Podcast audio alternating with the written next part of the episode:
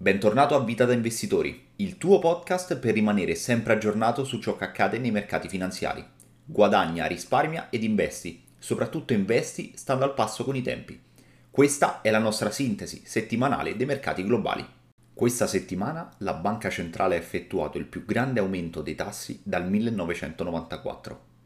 Vi è la possibilità che lo stesso rialzo di 75 punti base si ripeta anche nella prossima riunione. Ormai è evidente che l'ultimo rapporto sull'indice dei prezzi al consumo, rilasciato il 10 giugno, ha segnato un cambio drastico nel mercato e ha evidenziato un percorso economico più impegnativo da seguire, in quanto l'inflazione ora richiede una risposta ancora più restrittiva da parte della Fed. Ad oggi l'idea di un possibile soft landing, tanto discussa nei mesi precedenti, sembra ormai cestinata. Il riepilogo dei rendimenti avuti dai mercati hanno segnato il Dow Jones con un meno 4,80%. L'SP 500 ha chiuso la settimana in ribasso del meno 5,80%. Il Nasdaq segue con un meno 4,80%. Gli unici in positivo sono stati i mercati emergenti con un rialzo del 2%. Anche i bond hanno chiuso in territorio negativo con un meno 0,90%. Durante la settimana abbiamo visto il gas europeo continuare a salire in seguito alla notizia che il più grande impianto di esportazione di GNL degli Stati Uniti sarà fermo per 90 giorni e parzialmente offline fino alla fine dell'anno. A questa notizia la Russia ha deciso di ridurre l'esportazione di gas naturale verso l'Europa e martedì i prezzi sono saliti di circa il 18% e mercoledì, quindi il giorno dopo, di un altro 23%. Tra giovedì e venerdì comunque il prezzo è sceso leggermente, attestandosi sui 124. Chiunque venda gas in Europa dovrebbe trarre vantaggio dalla situazione attuale, in particolare i fornitori che non sono stati colpiti dall'interruzione del GNL dei Freeport, come Shell e Chevron.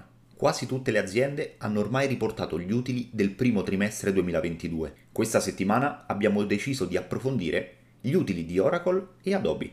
Oracle è stata la prima delle due a riportare gli utili, esattamente lunedì alla chiusura del mercato l'azienda di software ha registrato un utile di 1,54 dollari per azione su un fatturato pari a 11,8 miliardi di dollari.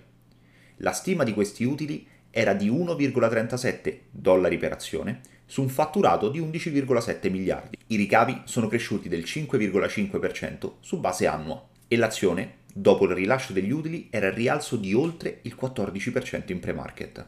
La società ha dichiarato durante la sua teleconferenza che prevede guadagni non gap per il prossimo trimestre compresi tra l'1,9 e l'1,13 dollari per azione su un fatturato compreso tra l'11,38 e gli 11,58 miliardi.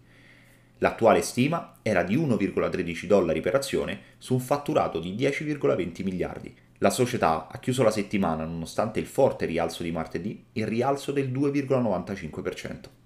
Per quanto riguarda Adobe, la società ha riportato dei valori interessanti, riducendo però l'outlook futuro. La società di SaaS per eccellenza ha registrato un utile di 3,35 dollari per azione su un fatturato di 4,4 miliardi di dollari. La stima degli utili era di 3,31 dollari per azione su un fatturato di 4,3 miliardi di dollari.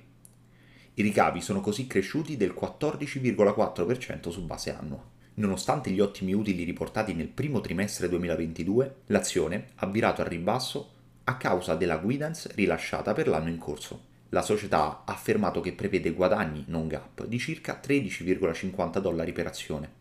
L'attuale stima era di 13,66 dollari per azione. A fine settimana Adobe chiude con un meno 4,39%.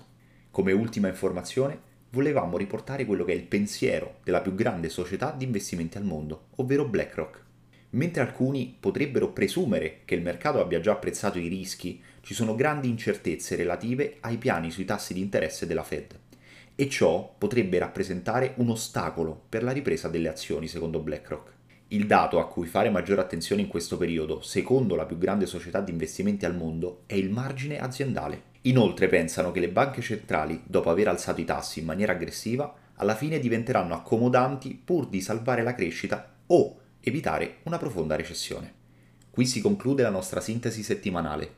Ti ringraziamo per l'attenzione. Al prossimo episodio. Ciao!